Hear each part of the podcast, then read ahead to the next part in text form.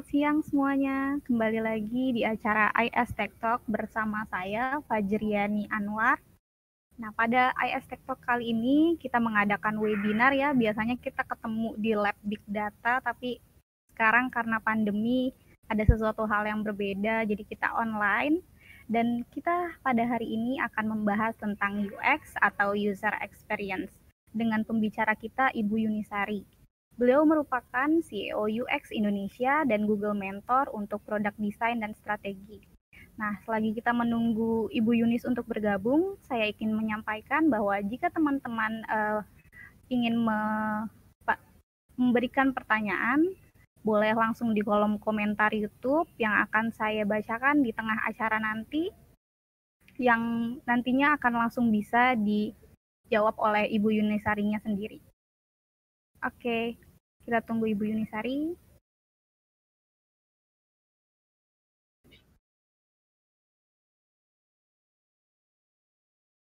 Halo, iya. Halo Ibu Yunisari, selamat siang Ibu. Selamat siang Ria, apa kabar? Baik, bagaimana Ibu di sana pandemi?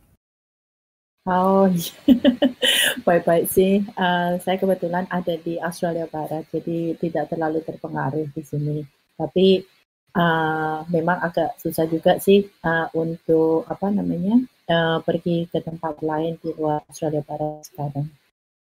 Oke, semoga sehat selalu ya Bu di pandemi. Iya, makasih. ya. Oke Bu, sebelum kita membahas tentang UX nih Bu, boleh diperkenalkan dulu untuk teman-teman sekalian, background Ibu seperti apa? Dipersilakan.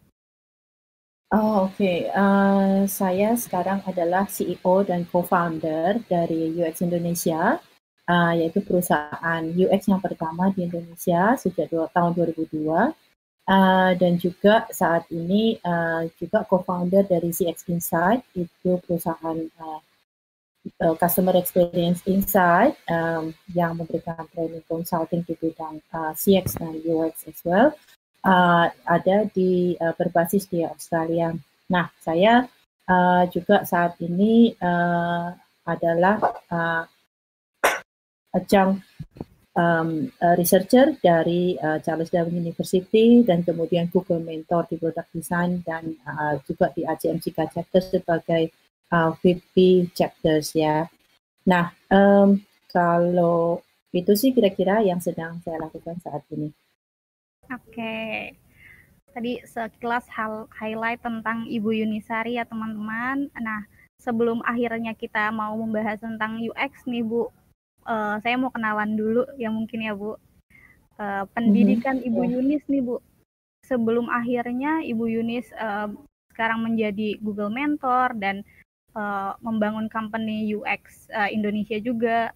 Saya mau tahu Bu, uh, boleh diceritain pendidikan awal Bu Yunis? Karena saya lihat di LinkedIn nih Bu, ternyata Ibu Yunis uh, lumayan banyak ya berkuliah dari di Indonesia maupun di luar negeri. Boleh Bu ceritanya? Silakan. Oke okay, oke, okay, thank you. Wah kamu udah rajin ngecek dulu, ngecek bio saya ya. ya kalau pendidikan sih um, cukup beragam sih. Uh, saya ngambil S1 saya di bidang pendidikan dan sastra dari UKSW di Indonesia. Uh, di mana saya khusus mempelajari mengenai bahasa di sini sih bahasa dan sastra untuk bahasa Inggris, bahasa Indonesia, bahasa Jepang, dan khususnya gimana bisa dipakai ini uh, untuk pendidikan. Jadi banyak elemen dari uh, pendidikan psikologi juga di sini. Nah, kemudian uh, sempat di uh, waktu saya di Satya Wacana itu saya mendapatkan kesempatan untuk uh, menjadi mahasiswa uh, pertukaran pelajar ya di Jepang. Uh, di sana uh, saya ngambil diploma yang mempelajari mengenai humanistik atau kemanusiaan uh, untuk mempelajari bahasa dan budaya Jepang. Kemudian uh, setelah itu uh, dari Jepang sempat uh, belajar di Denmark, ngambil master, itu uh, desain interaksi dan produk desain IT dari Denmark. Dan kemudian untuk PhD-nya uh, itu uh, di bidang pendidikan dan teknologi. Nah, di sini uh, saya coba menghubungkan nih kan tadi uh, di bachelor sudah sempat belajar mengenai pendidikan. Nah, kemudian di master kan belajar mengenai interaction design. Nah, untuk PhD ini uh, saya khusus nih research uh, bagaimana bisa menggabungkan dua itu untuk mengembangkan sebuah online community untuk pembelajaran uh, profesional yang berkesinambungan untuk uh, khususnya guru-guru yang ada di Indonesia.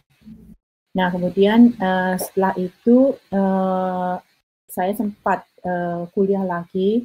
Nah, di kuliah lagi ini uh, saya ambil uh, khusus mempelajari mengenai uh, uh, training dan uh, pengujian ya secara profesional. Jadi kalau anda uh, profesional, uh, gimana kita develop uh, training, gimana menguji seperti itu dari Australia.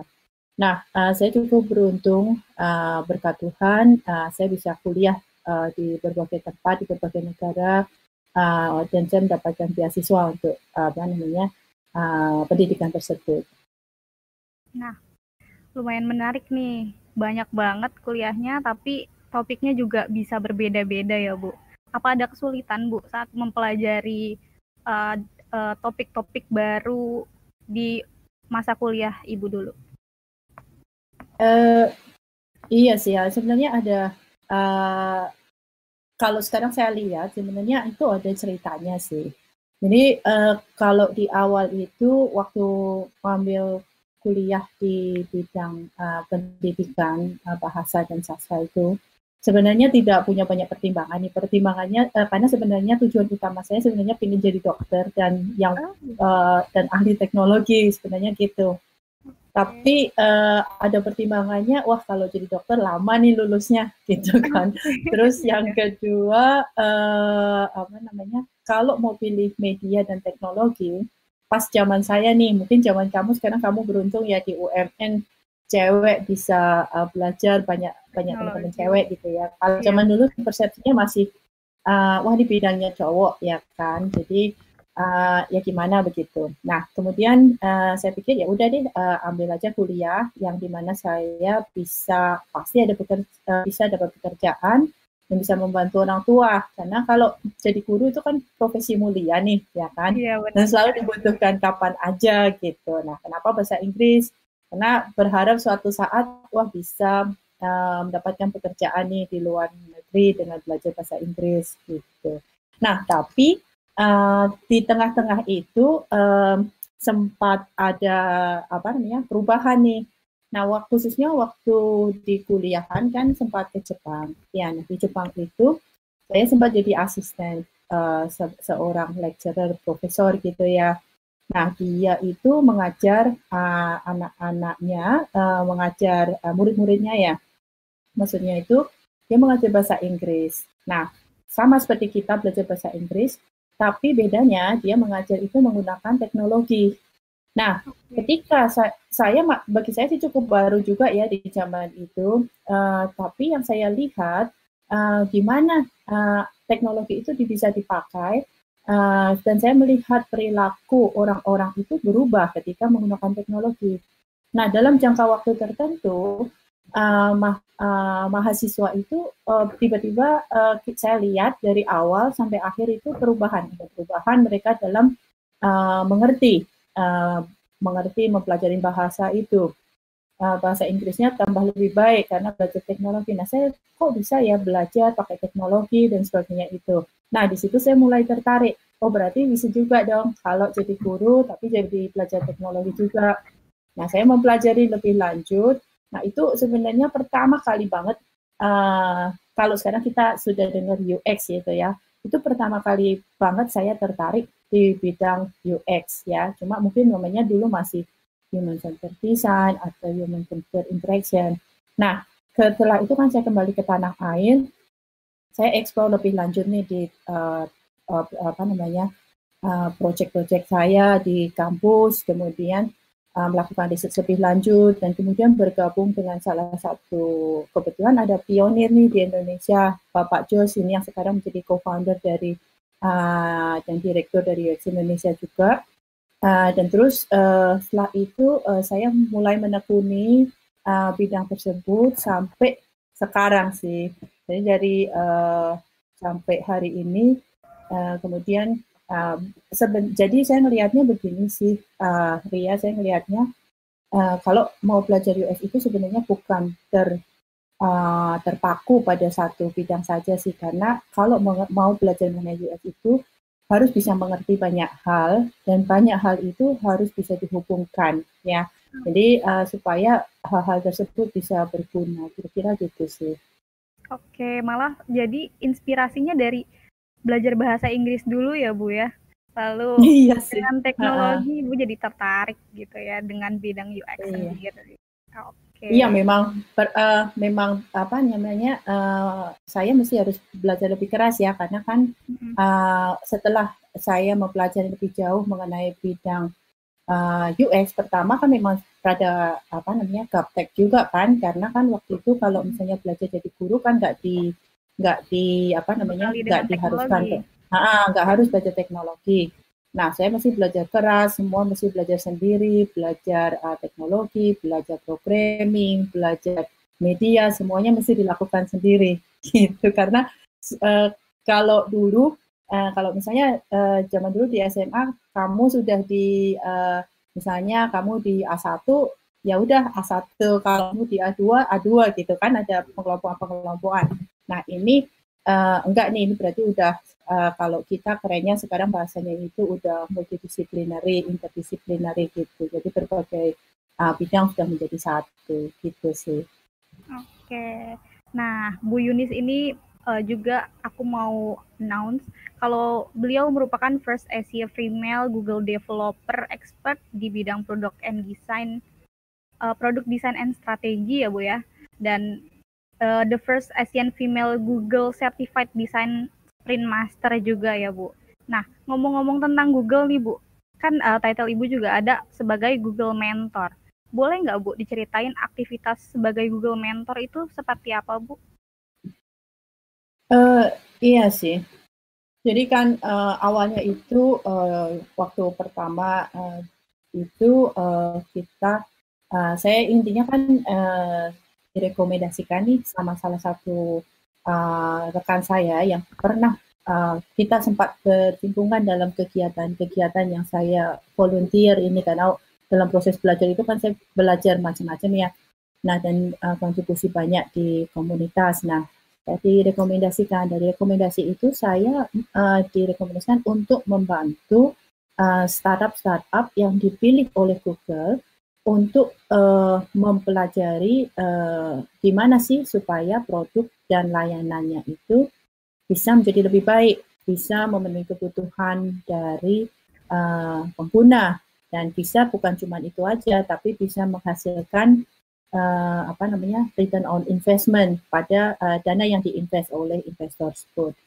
Nah uh, itu prosesnya memang uh, cukup uh, cukup lama sih karena uh, setelah dari setiap kali kita melakukan uh, proses uh, apa namanya mentoring seperti itu itu uh, bukan saja cuman kita oh yang ngasih tahu apa yang mesti dilakukan. Mentoring itu membutuhkan uh, banyak uh, uh, banyak usaha untuk membangun relationship dan membantu mereka untuk uh, misalnya uh, dari satu titik ke titik lain. Nah kadang-kadang kan memang cukup berat juga ya. Nah ke, uh, uh, sempat kita uh, apa namanya uh, mentoring di Indonesia, kemudian mentoring di luar Indonesia sering dulu sebelum pandemik uh, pergi ke Amerika atau ke tempat lain untuk uh, membantu startup-startup uh, Google nih termasuk di Asia Tenggara. Kira-kira sudah ratusan sih yang uh, dalam waktu lima tahun terakhir ini. Nah dari situ uh, apa namanya satu hal uh, yang saya pelajari nih. Dan karena uh, saya membantu uh, apa namanya startup itu bukan cuma asal asal startup itu dapat feedback yang bagus, tapi benar-benar uh, mau membantu mereka uh, sehingga uh, produk yang tadinya misalnya oh ya masih kurang di improve bisa di improve lebih bagus uh, saya uh, selalu mendapatkan uh, good feedback gitu kan. Nah setelah itu ya jadi uh, keterusan nih ya kan. Sampai sekarang pun jadi masih uh, jadi mentor di Google.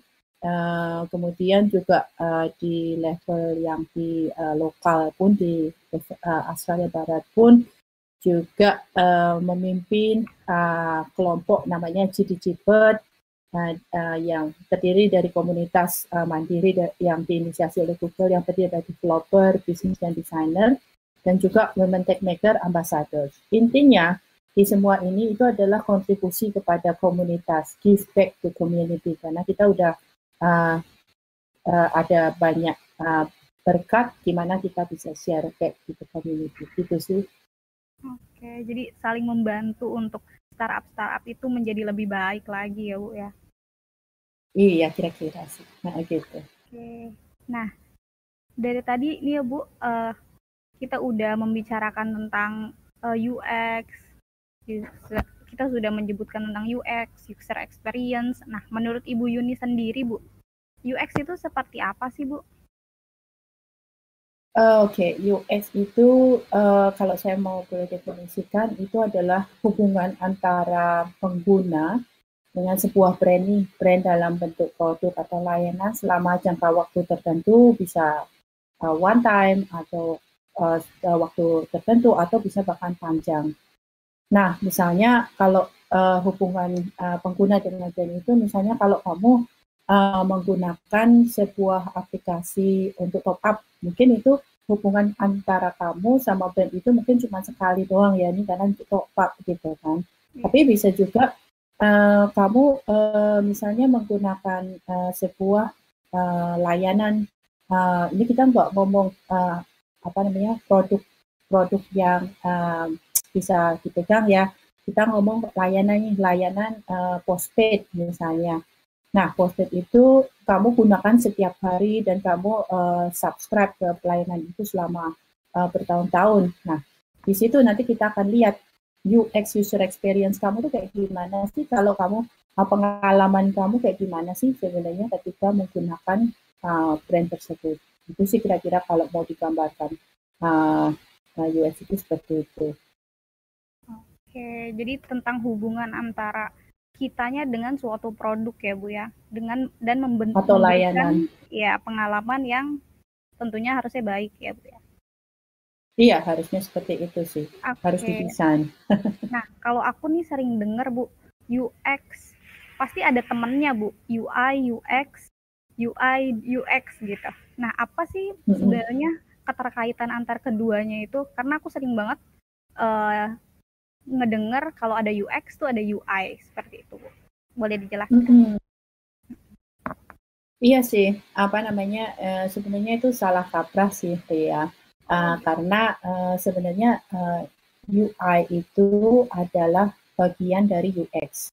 Nah UX itu kan hmm. kompleks ya, jadi UX itu terdiri dari berbagai macam elemen. Salah satu elemennya uh, adalah UI. Nah uh, memang kalau di Indonesia itu uh, banyak banget nih mungkin kamu bisa lihat UI UX designer. Ya uh, benar bu, benar. Udah. nah itu uh, saya pengen pengen mumpung ada di sini nih saya pengen ngasih tahu uh, mungkin bisa uh, apa namanya nggak pakai UI garis miring UX karena itu uh, salah kaprah ya kan. Nah kenapa salah kaprahnya sebenarnya UI itu kan uh, artinya kan user interface ya kan. Yeah. User interface itu uh, antar muka pengguna. Nah, uh, kita kan um, US itu kan kita mau menggambarkan hubungan uh, pengalamannya pengguna ini dari awal sampai akhir. Nah, uh, eh, UI itu uh, sesuatu yang sebenarnya langsung berhubungan dengan uh, penggunanya, ya kan? Misalnya uh, kalau kita uh, ngomong UI itu pasti sesuatu yang bisa ditangkap, bisa dilihat, bisa didengar, uh, bisa dirasakan oleh panca indera kita, ya kan? Kalau dulu kan paling cuma dilihat doang karena website, tapi kan sekarang kan udah macam-macam ya produk-produk digital kan udah macam-macam. Nah itu uh, bagian yang paling depan nih, ya kan? Nah tapi kalau kita ngomong UX sendiri, uh, itu sebenarnya itu dari awal, bahkan sebelum produk itu uh, lahir, ya kan? Nah, di mana dari uh, konsep itu sampai jadi sebuah uh, produk yang bisa dilihat, yang ada UI-nya itu. Jadi kalau kita ngomong jeruk nih, misalnya ya, uh, mungkin ada kalau kita lihat jeruk, jeruk itu uh, kan ada kulitnya nih, ya kan? Nah kulitnya itu uh, misalnya ada jeruk, ya gitu uh, warnanya orange, kulitnya mengkilat, mulus, ya kan? Enak bisa dipegang seperti itu. Nah itu kita bicara mengenai UI, ya kan? Tapi coba Anda pikirkan nih, kalau kamu makan jeruk ini, kamu bu buka kulitnya, itu rasanya bisa manis, bisa masam, ya kan? Nah, bagi orang yang suka manis nih, saya kamu kamu suka jeruk manis atau jeruk masam? Manis. Manis, oke. Okay. Iya. Yeah. ada beberapa yang suka jeruknya yang enggak suka manis-manis banget nih, ada yeah. yang iya. sukanya uh, uh, medium misalnya kayak gitu. Jadi uh, kalau jeruknya itu ternyata dibuka, jeruknya itu manis, ya kan? Kamu senang kan? Wah, merasa fulfill, merasa terpenuhi kebutuhannya. Tapi kalau bagi orang yang apa yang suka manis itu tiba-tiba jeruknya udah bagus-bagus dilihat, terus habis itu kamu makan rasanya nggak enak, kamu kan juga ini apa sih jeruk kok belum matang nih atau kayak ya. gimana jeruknya jelek atau gimana kualitasnya padahal uh, sebenarnya memang itu jeruk memang uh, apa namanya memang didesain untuk atau dibuat atau ditujukan untuk satu target pengguna tertentu, ya kan? Nah, kalau kita ngomong UX dari sisi jeruk ini nih, kita lihat nih, uh, jeruk itu bisa jadi jeruk buah jeruk ya. Itu kan mesti harus ada proses perencanaan nih, ada orang yang nanamnya, nanamnya gimana, beli bijinya, uh, di lahan mana, proses nanamnya gimana, meliharanya gimana, mengairinya kayak gimana. Terus kalau kalau udah terus uh, apa namanya? Gimana uh, gimana metiknya, distribusinya gimana, jualnya kayak gimana. Nah, ini semua uh, proses UX ya kan. Sebelum uh, sampai proses itu dibeli sama kamu misalnya di pasar atau di misalnya di uh, apa namanya? misalnya ada di uh, supermarket. Nah, itu semua proses UX. Tapi yang kamu lihat itu bukan semua tadi proses itu, tapi yang kamu lihat yang tadi itu jeruk ini rasanya kayak gimana, kayak gitu. Jadi uh, kira-kira ngerti nggak apa namanya analoginya dari jeruk itu kira-kira? Aman UX sama UI. Jadi UX itu keseluruhan prosesnya ya Bu ya? Iya. Termasuk uh, uh. dari UI-nya juga itu gitu. Betul, betul. Nah, karena itu kalau misalnya kamu uh, bilang UX UI designer itu nggak bisa karena itu dua hal yang beda, ngerti nggak? Jadi kalau kamu UI designer itu tugas kamu yaitu betulin tuh yang muka uh, yang uh, yang luarnya itu uh, luarnya mau bentuknya seperti apa, uh, warnanya seperti apa kayak gitu sih. Oke, jadi benar-benar harus dilurusin ya Bu ya UI UX, UX iya. designer di Indonesia ini. iya iya. iya. Okay. Nah, kalau implementasi nih Bu, dari tadi kan kita udah mungkin uh, analoginya ya Bu ya. Kalau implementasi mm. sederhananya aja Bu, dari UX ini sendiri gimana Bu? Mm Implementasi ya. Oke, uh, contohnya, oke okay, kam kamu uh, misalnya uh, contoh sekarang nih yang lagi ngetrend di bank ya. Nah, kalau misalnya kita di bank, kita uh, yang paling banyak lagi bank ekspor itu robo advisor. Tahu nggak kamu robo advisor? Baru dengar nih aku. Baru dengar ya. Jadi robo yeah. advisor itu adalah satu sistem yang pintar uh, yang banyak dikembangkan saat ini, sedang dikembangkan oleh banyak bank, banyak yang sudah punya juga ya. Kalau apalagi di Australia atau di uh, negara yang berkembang itu udah banyak nih. Tujuannya itu uh, robo advisor itu udah nggak pakai orang lagi nih, ya kan? Nah, robo advisor ini uh, itu uh, tujuannya memang kembangkan untuk memberikan nasihat sama kamu. Jadi kayak financial advisor buat kamu untuk uh, ngasih tahu kamu nih gimana kamu uh, cara ngatur finansial kamu dan sebagainya. Nah kelihatannya kan hebat ya, pinter ya gitu kan. Uh, cuman uh, tapi uh, kalau kita pikir-pikir memang benar nggak sih sebenarnya uh, apa namanya uh, mesin ini pinter banget tahu kebutuhanku apa gitu kan. Nah uh, menurut kamu itu gimana? Uh, apa namanya uh, mesinnya memang pinter atau kayak gimana? Hmm, kalau menurut aku pasti ada uh, di belakangnya udah disetting bu, nggak mungkin langsung robotnya yang pinter. iya sih, uh, karena kan uh, at the end of the day mereka kan komputer, ya kan, mereka iya, kan benar. sistem. Nah, sistem itu memang harus di setup, di setting seperti itu supaya bisa otomatis. Nah, supaya bisa lebih uh, apa namanya bisa lebih tambah pinter, uh, mesin itu mesti di training, ya kan? Data apa yang ditanyakan, data apa yang masuk.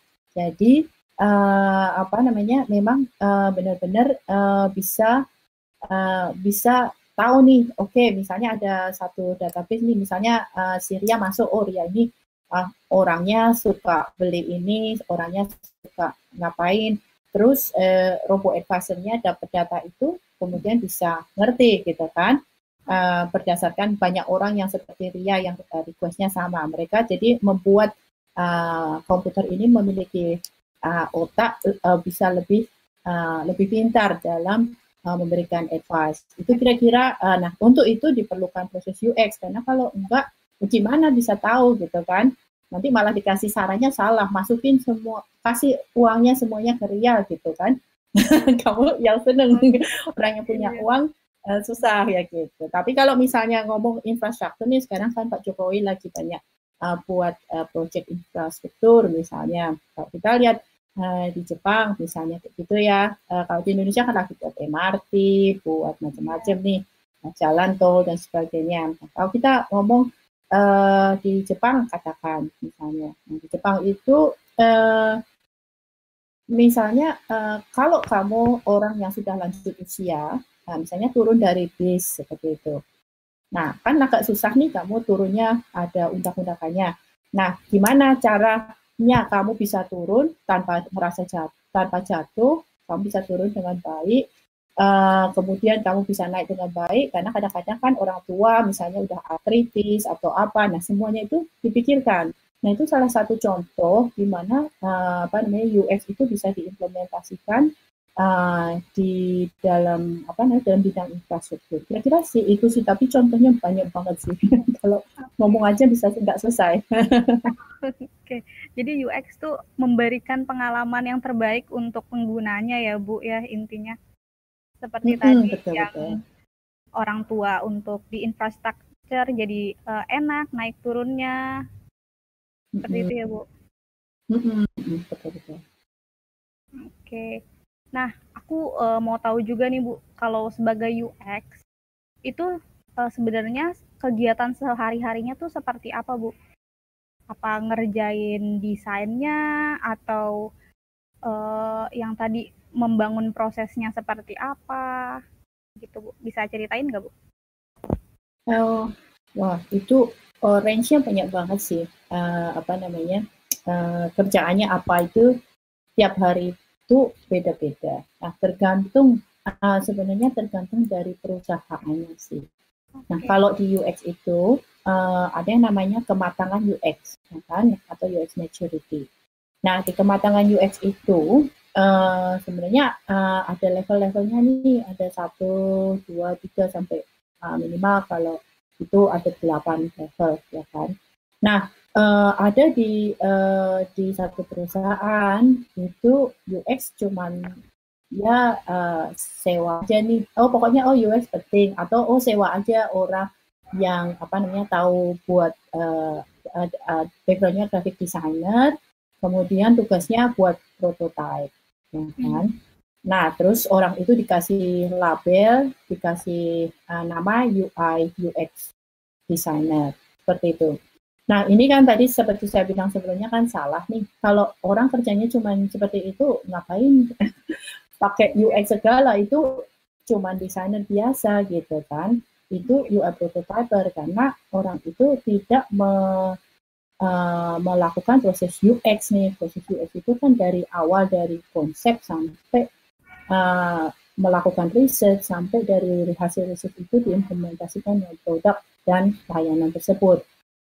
Nah, uh, aku kasih contoh aja nih, kalau kita, uh, standar kita di US Indonesia atau CX Insight, kalau seorang praktisi UX, ya, itu uh, minimal kemampuan dasar yang mesti dimiliki itu adalah nomor satu, uh, kemampuan melakukan riset, ya, riset yang benar, ya, riset pengguna, riset uh, desk research, uh, terus gimana bisa menganalisa data, bis, gimana bisa kolasi data, kemudian juga uh, orang tersebut harus bisa desain, ya kan? entah desainnya dalam bentuk low fidelity atau mid fidelity atau high fidelity di mana uh, sampai harus buat prototype itu kemampuan itu harus dimiliki. Jadi pakai data itu untuk mendesain. Kemudian uh, bukan cuma itu aja, uh, seorang UX uh, praktisi UX harus tahu nih mengenai strategi bisnis dan ekonomi. Karena nggak ada gunanya kamu buat aplikasi yang bagus-bagus, tapi kamu nggak bisa nih uh, apa namanya nggak bisa jual aplikasi itu, nggak bisa dapatkan uh, uh, value uh, dari aplikasi itu. Kamu nggak bisa apa namanya value belum tentu selalu berhubungan dengan uang ya, tapi uh, apa namanya value yang yang dibutuhkan oleh target pengguna itu. Nah itu harus bisa nih harus bisa mem memiliki kemampuan seperti itu Terus uh, kemampuan teknologi of course itu nggak bisa lari, nggak bisa nanti jadi UX. Oke, okay, eh, mobile aplikasi uh, apa namanya uh, apa aja nih uh, modelnya apa aja, sistemnya seperti apa itu nggak uh, bisa, ya kan nggak tahu kalau nggak tahu apa pun. Kemudian uh, yang berikutnya adalah kemampuan untuk uh, berkomunikasi. Nah, kalau di orang UX tapi bisa membuat uh, orang UX uh, praktisi UX dia bisa membuat uh, prototipe bagus. Tapi ngomong sama orang aja nggak bisa, ya kan? Yang mending itu mesti reconsider lagi nih, apakah aku masih cocok di bidang UX? Karena kalau di bidang UX harus bisa mengkomunikasikan apa yang dibuat itu, uh, kemudian uh, mesti harus bisa di uh, apa namanya dipresentasikan uh, hasil risetnya kayak gimana, gimana ngeling hasil riset itu ke uh, produk yang dibuat. Itu semua butuh kemampuan komunikasi secara uh, tulisan dan lisan. Kira-kira gitu. Oke, jadi kegiatan sehari-hari praktisi UX itu mulai dari research sampai mengkomunikasikannya ya Bu ya. Itu Betul. harus dimiliki semuanya. Mm -hmm. Nah, untuk jadi UX sendiri, yang kan Ibu udah berpengalaman nih Bu, uh, struggle-struggle yang ditemukan di apa lapangan itu seperti apa sih Bu? Uh, tergantung nih kamu ngomong konteksnya di mana. kalau aku ngomong di Indonesia aja ya, uh, iya, kalau ngomong di Indonesia ya sama kayak tadi sih, sempat tadi udah sempat disinggung dikit sih. Uh, itu uh, konsep UX sama UI itu masih rancu banget nih, ya kan. Jadi uh, apa namanya uh, yang sering terjadi uh, biasanya cuma ada requirement kamu buat ya udah buat seperti itu, ya kan. Nah, uh, tapi uh, kenapa kamu buat seperti itu? Uh, alasannya apa? Itu nggak bisa nyambung nih. Atau misalnya uh, struggle-nya lagi, udah data nih banyak banget nih, udah ngumpulin lewat Google Analytics, lewat Mix Panel, semua data udah ada, tapi gimana pakai datanya ini ya untuk prototype gitu? Gimana aku bisa buat uh, apa namanya bisa mensintesakan semua data ini uh, sehingga jadi panduan aku untuk menge, uh, mendesain uh, produk ini atau layanan ini. Itu masalah lagi nih. Nah, setelah itu kadang-kadang uh, uh, UX pun juga misalnya oke okay, sekarang kamu harus melakukan ini. Permasalahannya kan tadi masalah kematangan nih. Udah nggak usah riset deh, buat aja apa namanya buat aja sesuai dengan uh, apa namanya uh, apa yang dibuat oleh tetangga sebelah atau kompetitor. Okay. Nah itu banyak banget masalah-masalah kayak gitu yang Jadi kayak masih uh, ya bu ya. Iya. iya. Uh, uh, uh, kira itu sih masalahnya. Oke nih bu. Nah tadi kan kita udah ngomongin uh, tentang UX uh, sendiri itu apa dari kegiatan sehari-harinya sampai struggle. Nah, aku juga udah ada foto-foto juga nih Bu tentang kegiatan-kegiatan Ibu Yunisari saat menjadi mentor atau apa nih Bu? Bisa diceritain Ibu. Kita lihat fotonya. Yang pertama. Oh, ini ya. Ini ya gambar ini ya. Oh, ini ya. uh, salah satu uh, waktu itu uh, saya sempat ini uh, salah satu kegiatan yang kita lakukan uh, lewat uh, konferensi uh, tapi uh, kegiatan ini menjadi kegiatan yang selalu kita lakukan di UX Indonesia dan CX Insight, uh, di mana kita membantu banyak klien kita juga. Nah, di sini kita mem, uh, kita memberdayakan eh, orang-orang uh, yang biasanya tidak kita pikir ngapain juga uh, ngikutin ibu-ibu yang di desa nih, desa terpencil ini, ya kan, punya usaha buat keripik atau buat jamu atau apa, ngapain diajarin UX gitu kan? Nah, nah ini uh, di proses ini uh, apa namanya kita ngajarin uh, para ibu-ibu ini uh, proses design thinking, ya kan? Nah, kamu pasti bingung, oh ini proses jenjangnya apa? Artinya diajarin gimana caranya pakai aplikasi e-commerce, karena mereka mikirnya, oh ya ngajarin ibu-ibu ini pakai e-commerce. Nah, wong uh, email aja nggak punya, gimana e-commerce ya kan? Hmm. Itu kan gapnya cukup tinggi ya kan? Nah, uh, yang kita ajarin uh, waktu itu sama ibu-ibu ini salah satunya adalah bagaimana mereka bisa ngerti uh, struggle-nya mereka tuh apa sih sebenarnya dalam usaha mereka, ya kan?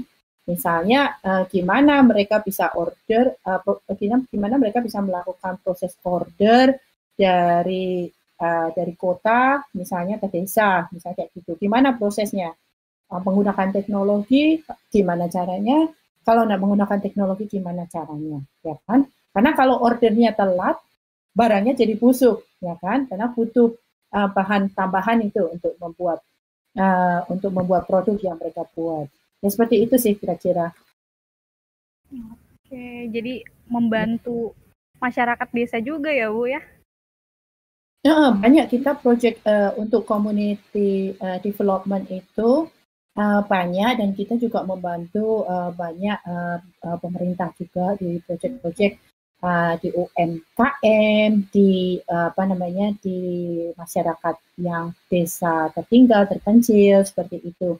Karena uh, UX itu sebenarnya beyond dari sekedar kamu buat aplikasi e-commerce atau transportasi kayak gitu, tapi bisa diaplikasikan ke banyak hal. Oke nih Bu, ada foto selanjutnya Bu. Nah, ah oke. Okay. Hmm, kalau ini ada tulisan Ibu Yunisari juga loh. Kayaknya keren banget nih Bu. Oh, iya nih.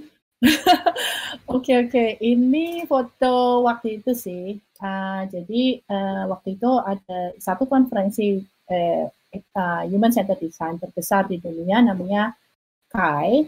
Nah di konferensi ini saya juga pakai juga nih. Uh, jadi saya di, dipilih uh, menjadi salah satu local hero uh, di Indonesia dan di Asia nih. Jadi di hmm. sini uh, karena uh, kata mereka nih, oh ya udah banyak berkiprah uh, banyak, udah banyak memberikan uh, kontribusi kepada uh, komunitas, uh, kemudian membuat orang melek mengenai UX gitu-gitu sih. Oke, keren banget nih Bu yang ini. Nah, aku punya foto lagi nih Bu, ada dua lagi. Yang ini masih yang sama apa beda ini Bu? Oh, ini, ini ini saya digambar nih sama iya uh, iya ini saya digambar sama seorang ini orangnya pinter banget loh uh, hmm. jadi ini itu saya ngasih lagi ngasih talk ini ada konferensi besar banget ya uh, di, uh, di Malaysia ya kan nah di konferensi ini uh, kira-kira beberapa saat yang lalu uh, jadi konferensi ini saya kan waktu itu uh, sebagai uh, Google Developer Expert dan juga first uh, Google Design Master ya di sini uh, disuruh membicarakan nih gimana sih proses desain sprint itu kayak gimana. Nah kalau misalnya uh, proses uh, yang biasa itu orang mengembangkan satu produk itu bisa cukup lama nih. Uh, di mana uh, di sini saya uh, apa membagikan gimana gimana cara pakai Google Design Sprint itu untuk membantu uh, perancangan sebuah produk dalam waktu singkat gitu. Ya terus ini orangnya gambar waktu saya uh, waktu saya apa namanya waktu saya ngomong terus sekitar berapa satu jam itu jadi seperti ini impresif banget sih. Wah keren banget. Kira-kira ini rangkuman dia kali ya bu ya tentang Iya sih. Uh, hmm. Iya jadi dia pinter sih karena uh, kan itu waktu itu itu sesuatu yang baru ya maksudnya cukup hmm. baru bagi banyak ya bagi banyak orang mengenai desain sprint ini jadi uh, interpretasinya dia kayak gimana gitu dengan apa yang saya bisa ngomong dan saya lihat oh ini uh, apa namanya hampir 100%, 99.9 berapa gitu udah bener yang di orangnya hebat deh. Sambil gambar dia. Iya keren banget. Iya. Nah ada lagi nih Bu, foto yang terakhir. Kita lihat. Nah kalau yang ini lagi ngapain nih Bu?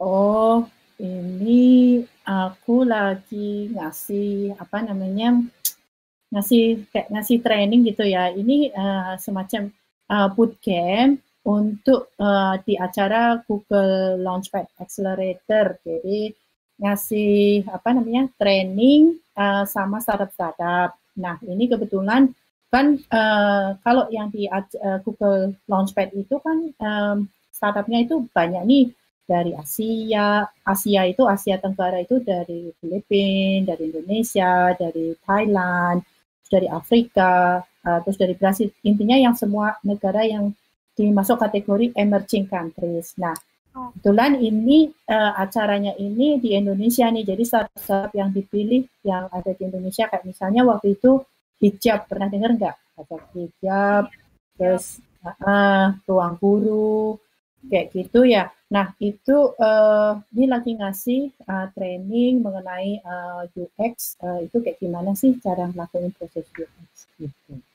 Oke. Nah Bu, kita break dulu nih. Kita bacain Q&A dulu boleh ya Bu? Teman-teman okay, kalau okay. ada yang mau bertanya silakan langsung di kolom komentar YouTube. Nanti aku bakal bacain dan langsung dijawab nanti sama Ibu Yunisari.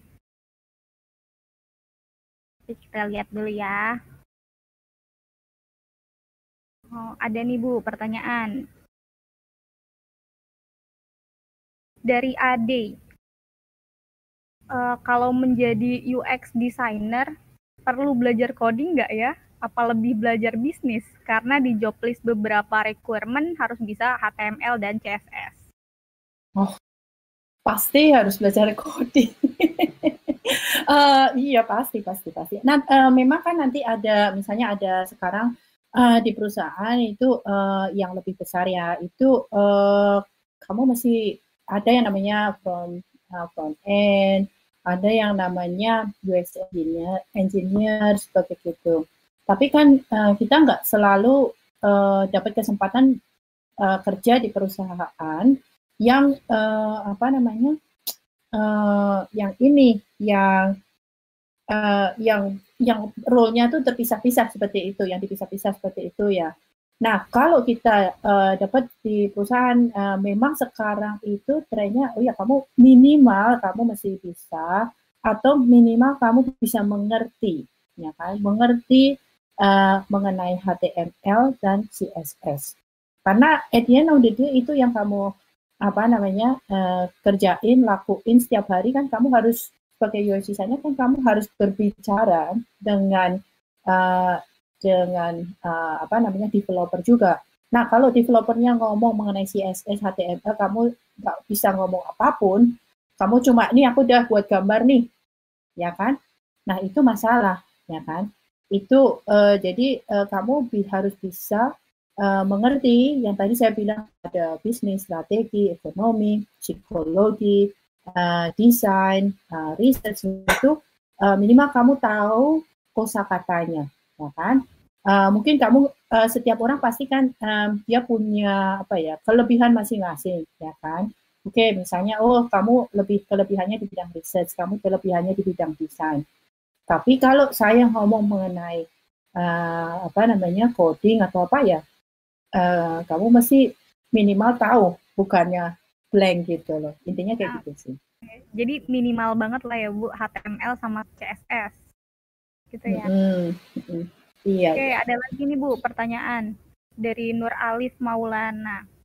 Uh, bagaimana prospek UX di masa depan bu? Boleh diceritain bu Prospek ya, oke. Okay. Uh, eh, kalau di uh, sekarang ini prospek apa? Prospek kerja atau tren atau apa? Gitu. Mungkin uh, prospek, boleh kita prospek kerja deh bu. Oke, okay, prospek dia kerja. Spesifik. Iya. nggak spesifik ya. ya. Nah, uh, apa namanya? Aku mungkin sebelum ngomong proses kerja, mungkin agak mundur dikit dulu ya. Jadi, hmm, sekarang itu situasinya itu uh, cukup menarik nih Ria. Sekarang kan kita di masa pandemik ya kan. Nah di masa pandemik ini mau nggak mau uh, teknologi itu sudah jadi tulang punggung uh, iya, dari setiap banyak kegiatan tak. Entah kamu uh, apa namanya dulunya kamu nggak pernah pegang teknologi, kamu terpaksa sekarang harus pegang teknologi, ya iya, kan? Iya, belajar Misalnya, teknologi. Belajar aja pakai teknologi. Ya, kamu benar. ngomong sama nenek kamu ya harus pakai teknologi mungkin kan, ya. gitu kan? Nah uh, itu artinya kan uh, literasi kan mesti harus ditinggikan ya kan? Literasi terhadap teknologi uh, dari orangnya sendiri, tapi di lain pihak sebagai uh, penyedia misalnya aplikasi atau penyedia apa namanya produk atau layanan yang menggunakan teknologi platform tersebut, kamu harus bisa mengcater dong orang-orang yang levelnya beda-beda nih, ya kan? Uh, mau kamu misalnya oh ini untuk UMKM lah atau ini untuk uh, apa namanya orang yang savvy atau apa itu kan kalau disesuaikan dengan target penggunanya masing-masing uh, harus uh, intinya harus tek teknologinya harus dikembangkan uh, sesuai dengan uh, apa namanya uh, level yang dibutuhkan seperti itu. Nah, uh, tapi uh, kenyataannya sekarang dengan pandemi itu kan banyak orang yang di kehilangan pekerjaan juga, iya, ya kan? Kehilangan pekerjaan kenapa? Kita juga tidak bisa lari karena juga uh, perusahaan juga uh, mau beroperasi offline juga susah, apa namanya ekonomi semua susah. Akibatnya uh, kalau kamu lihat berita yang paling pertama itu sering di di layoff itu orang-orang yang kerjanya di bidang UX. Nah, kita nggak ngerti ini sampai berapa lama atau UX atau desain atau yang seperti itu. Nah, kita nggak nggak ngerti nih sampai berapa lama situasi ini akan uh, seperti ini. Kapan akan berakhir kita nggak tahu kan, karena ini sesuatu yang baru bagi kita semua. Nah, kalau kamu sekarang mungkin lagi cari kerja, mungkin akan lebih bisa lebih susah ekstrimnya, tapi bisa juga lebih gampang karena kan semakin banyak perusahaan. Oke, okay, aku mau buat apa namanya jualan online, aku mau lakuin ini, tapi caranya seperti ini. Semua orang mau berlomba-lomba gitu kan. Mereka butuh orang yang ngerti UX gitu. Entah uh, apa namanya apa pun pokoknya. Tapi di lain pihak juga kamu agak susah juga kadang-kadang oh ya kita udah nggak perlu lagi, kita nggak ada development lagi, kita nggak ada project lagi seperti itu yang terjadi. Nah kita nggak tahu nih itu uh, yang terjadi, ya kan? Nah kalau kamu sekarang beruntung, ya kan, punya pekerjaan, ya itu saran saya ya kamu equip yourself dengan UX skill, gitu. Uh, karena UX skill itu saya nggak bilang mudah, itu kompleks karena itu butuh kamu pengetahuan macam-macam.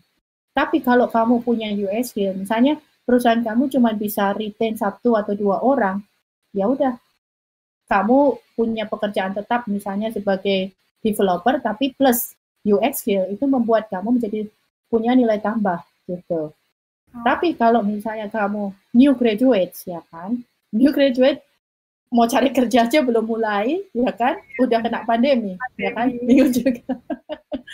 Bingung juga kan? Nah, kalau situasinya kayak gini kayak gimana? Yang situasinya kayak gini ya ya udah uh, satu yang bisa dilakukan ya nomor satu uh, uh, kamu belajar ya belajar itu uh, penting mesti harus belajar mengenai UX yang kedua yang bisa kamu lakukan ini penting banget nih uh, kalau kita di Australia kita ngomongnya itu work experience Nah, work experience itu pengalaman kerja, ya kan? Uh, kalau di Indonesia mungkin pakai kata magang seperti itu. Nah, pengalaman kerja itu uh, intinya gini, US itu bukan teori. US itu ada teorinya, tapi dengan cuma teori aja itu nggak cukup. Kamu mesti harus ada praktek, ya kan? Pengal banyak perusahaan yang pengen UX sekarang karena mau mengembangkan teknologi-teknologi baru, tapi mereka mungkin nggak punya resources Nah, dengan kamu masuk ke sebagai uh, apa namanya menawarkan dirimu sebagai untuk melakukan work experience, kamu dapat uh, pengalaman. Oh ya gimana sih ngelakuin, ngerasain gimana ngelakuin proses UX di real project, ya kan? Nah dari situ uh, itu bisa build your portfolio, itu akan membuat kamu menjadi seorang yang punya lebih nilai tambah daripada orang yang uh, nggak ngerti apa-apa nih, belum punya pengalaman, cuma tahu teori doang, kayak gitu sih kira-kira. Oke, jadi sulit juga ya Bu di masa pandemi untuk prospeknya, tapi kita bisa dibarengi dengan belajar dan tadi juga work experience atau uh, belajar lebih ke magang gitu ya Bu ya. Praktek kerja lah intinya kalau di Indonesia kayak gitu ya. Iya. Tapi uh, uh, cuman kamu nggak usah nggak uh, usah apa namanya uh, mungkin tidak uh, tidak perlu harus oke okay, saya mau uh, zaman mungkin zamannya dulu oke okay, saya mau uh, gaji dua digit atau tiga digit atau apa gitu kan nah uh, apa namanya di sekarang apa yang kamu bisa lakukan ya kamu ambil intinya kayak gitu sih kira-kira oke okay. jadi dicoba aja dan jangan lupa juga untuk belajar mm -hmm. iya nah, iya iya ada lagi nih Bu, pertanyaan mungkin satu pertanyaan terakhir ya Bu ya. Karena hmm. waktunya juga. Hmm. Uh, dari Monica Evelyn Johan. Nah, kalau di bisnis atau perusahaan, misalnya e-commerce biasanya didahulukan UI atau UX. Dan yang di yang diprioritaskan sebagai deliver untuk customer gitu bu. Oke, okay. ah, ya ya. Uh, nah, uh, kembali sih sama penjelasan saya yang di awal, ya kan.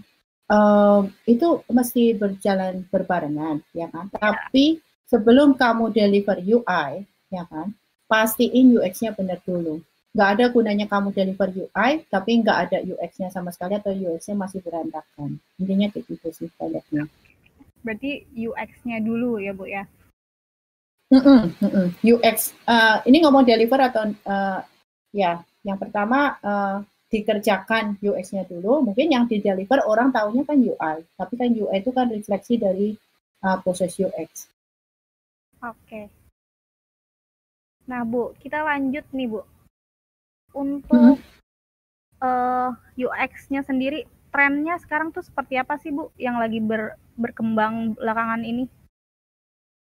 Oh banyak sih apa namanya uh, trennya tuh agak berubah karena uh, sekarang itu uh, apa namanya kan juga masa pandemi juga ya. Jadi uh, semakin orang itu kerja sendiri-sendiri nggak uh, ketemu gitu kan. Nah, uh, yang lagi ngetrend sekarang sih uh, seperti desain sistem sih. Jadi semacam uh, guideline uh, di mana kita kalau mau mengembangkan sesuatu itu uh, ada guideline-nya, uh, guideline entah yang guideline umum atau guideline di perusahaan. Atau kalau misalnya mau buat badannya seperti apa, uh, kata-katanya kayak gimana, tone kayak gimana, itu desain sistem, ya kan? Supaya bisa prosesnya itu lebih cepat nih. Cuma hati-hati aja, jangan sampai pakai desain sistem sebagai uh, UI library doang gitu kan. Terus uh, permasalahan lagi, sekarang yang lagi ngetrend itu UX itu um, jadi sesuatu yang penting di proses agile kan. Dan sekarang agile itu kan udah uh, cukup training sebelumnya. Nah di proses agile ini uh, biasanya kan orang melakukan sesuatu cepat cepat cepat cepat terus gitu. Nah mereka buat uh, gimana proses uh, yang cepat ini bisa diimbangin dengan uh, pengertian yang lebih dalam mengenai target pengguna gitu. Terus uh, apa namanya yang lain lagi misalnya uh, machine learning atau artificial intelligence. Tadi kan sempat aku udah ngomong mengenai apa namanya robo advisor segala itu ya. Jadi mesin gimana diotomatisasi menjadi lebih pintar kalau dia bisa berinteraksi dengan manusia. Terus habis itu uh, big data ya kan? Karena semuanya ini uh, semua uh, digital ya kan. Nah, itu uh, gimana kita bisa datanya itu fit fit aspek gitu kan dengan data-data uh, yang baru itu uh, supaya bisa uh, bisa uh, memberitahukan kepada stakeholder atau kepada bisnis kita mau ke mana sih arahnya ke depan gitu. Itu sih kira-kira uh, trennya ke dua tiga tahun ke depan dengan situasi yang sekarang. Oke, berarti prosesnya itu dari machine learning sampai big data itu ada UX-nya juga ya, Bu ya? Iya, semuanya sih. Harusnya loh, harusnya. Nah, tapi kan saya nggak tahu nih perusahaannya mau nggak atau Iya. Harus lebih berkembang harusnya di Indonesia ya, Bu ya, dan lebih terbuka lagi. harus Iya. harusnya sih gitu. Nah, Bu, kalau mau ingin menjadi UX praktisi nih, Bu, eh, Mhm. hal-hal mungkin tadi udah disinggung ya. Eh, C- Mhm. CSS sama HTML tuh paling enggak kita bisa. Tapi apa sih Hmm. yang di- yang di- harus dipelajari lagi selain hal tersebut, Bu? Hmm, kalau kamu tanya saya ya,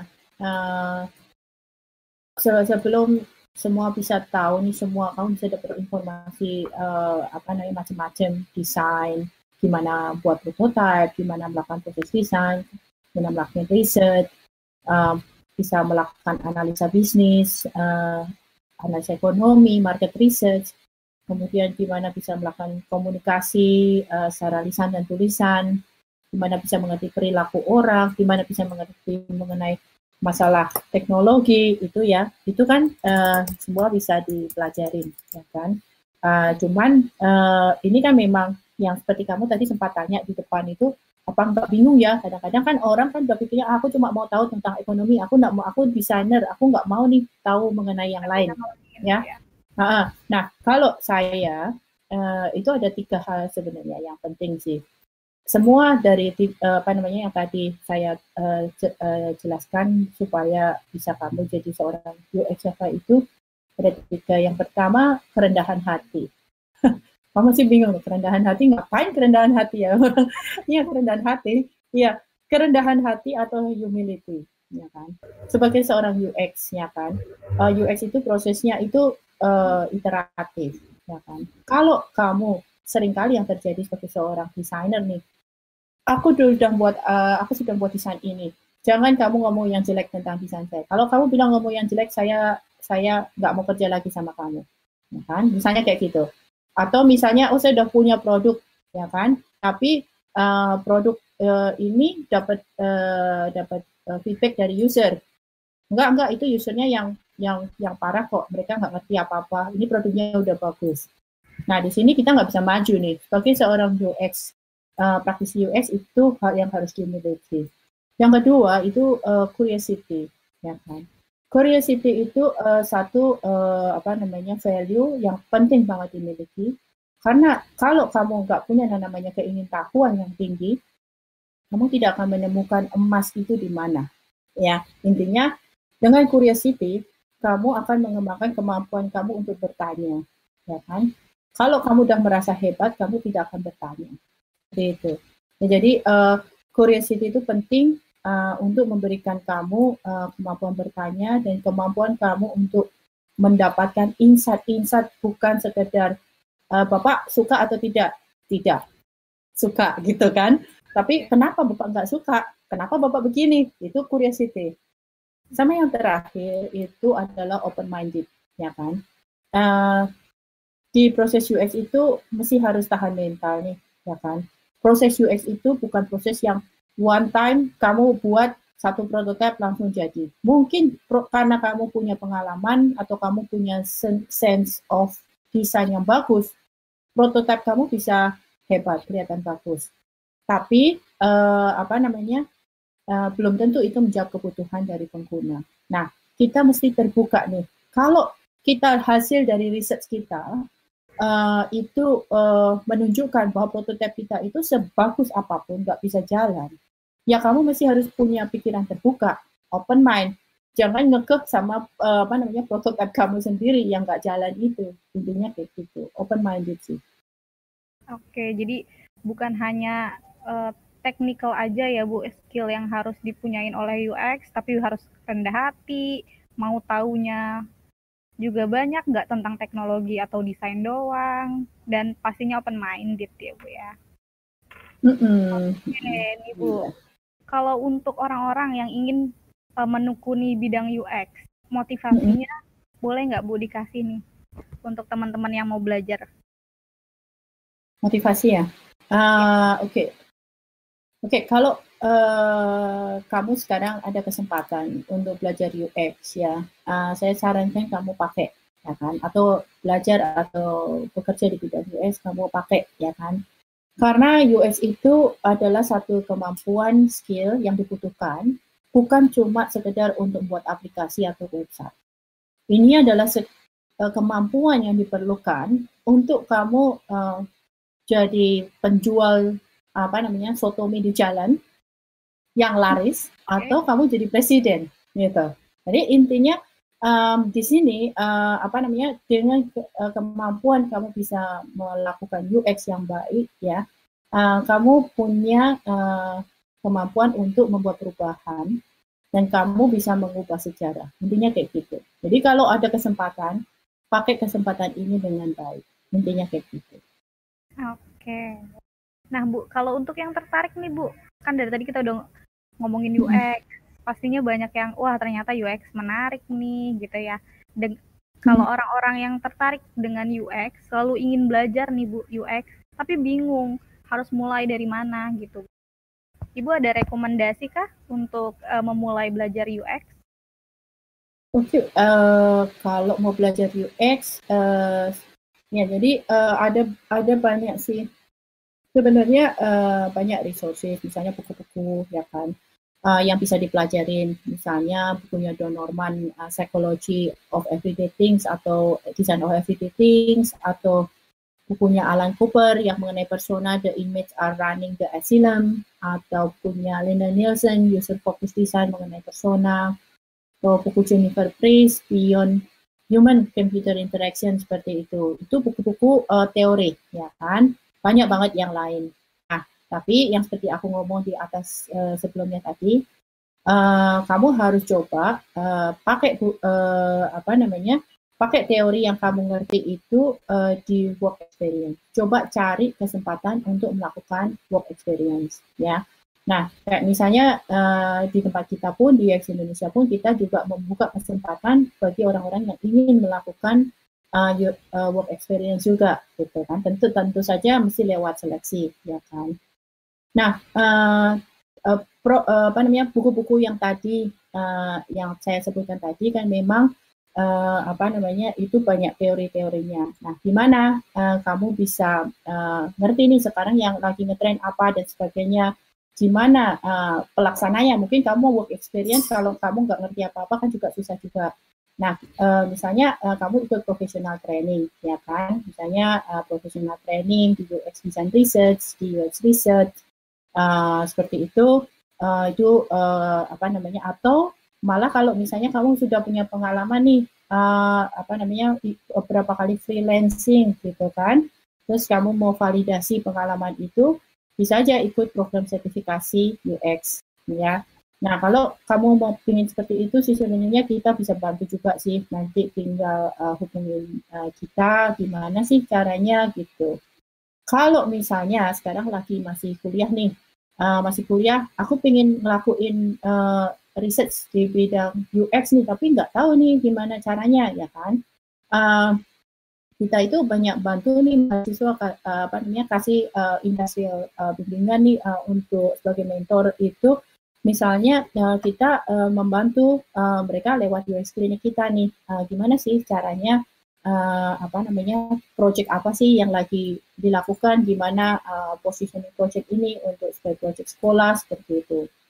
Uh, dan yang terakhir, uh, oh sama satu lagi sih kalau misalnya di Indonesia itu kita building up a lot of resources di apa namanya uh, di uh, online. Misalnya di lewat YouTube kita, lewat Spotify kita ya. Nah itu uh, apa namanya itu dari uh, meetup-meetup kita. Jadi meetup-meetup UX Indonesia itu uh, beda nih sama meetup-meetup yang uh, yang banyak nih. Kalau meetup-meetup UX Indonesia itu speakernya itu baik dari industri atau dari akademisi. Mereka itu di level orang-orang yang nulis buku nih, ya kan? Jadi orang-orang yang nulis buku atau di uh, di expert-expert yang dia uh, uh, kerjanya project-projectnya misalnya sama Google, sama Facebook, sama uh, perusahaan-perusahaan LinkedIn seperti itu. Nah, kamu uh, kalau dengerin apa yang mereka katakan, kamu bisa belajar banyak dari sana, ya kan? Dan itu kalau itu Spotify kan, uh, dengerin Spotify kan juga uh, apa namanya tidak usah berbayar, bisa kapan saja juga. Nah, uh, yang terakhir sih, uh, saya sarankan sih mungkin uh, mungkin uh, teman-teman ada yang uh, tertarik nih. Uh, jadi kan saya kebetulan kan sekarang kan di uh, ACM ya, ACM itu Association of Computing Machinery itu satu uh, organisasi uh, profesional itu ber, ber headquarternya itu ber, bermarkas di New York. Jadi di, uh, ini salah satunya special interest group itu di bidang special interest group in human computer interaction.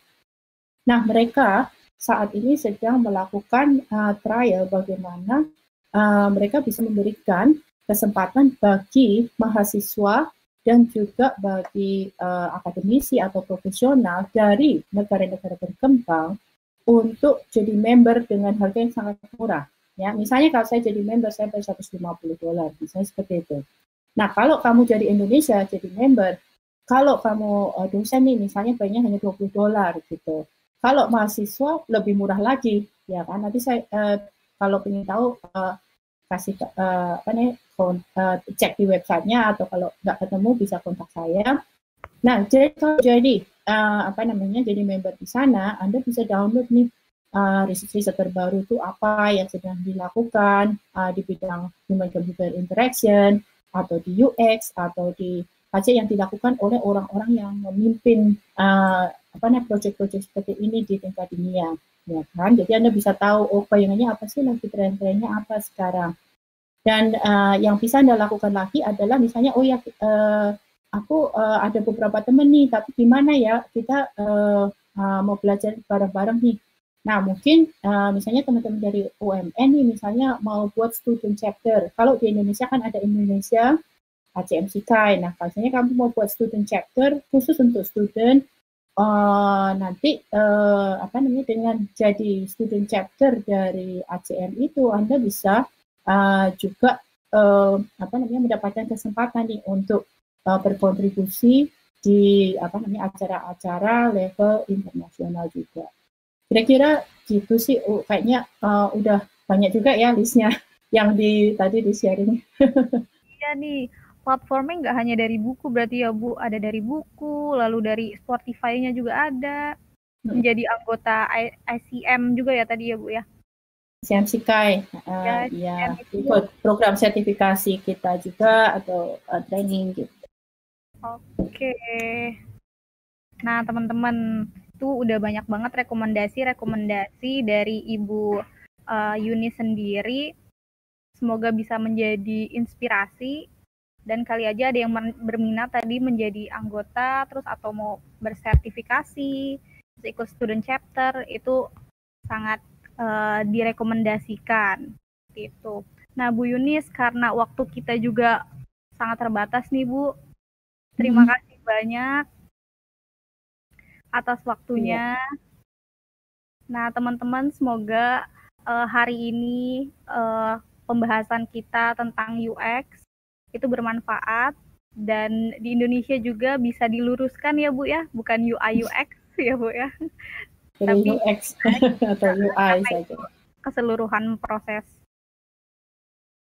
Lalu uh, mungkin lagi mungkin itu aja sih Bu ha, untuk yeah. hari ini. Terima kasih banyak sekali lagi.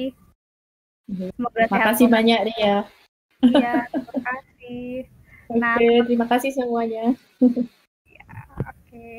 Nah, teman-teman, semoga bermanfaat ya. Uh, IS Tech Talk pada hari ini yang membahas tentang UX atau user experience dan saya juga udah menuliskan tadi list-list buku yang jika kalian mau uh, baca, terus nanti ada Spotify-nya. Kalau mau sertifikasi juga bisa ke langsung kontak ke Bu Yunis. Tuh. Sekian uh, IS Tech Talk hari ini. Terima kasih, selamat siang semuanya. Thank you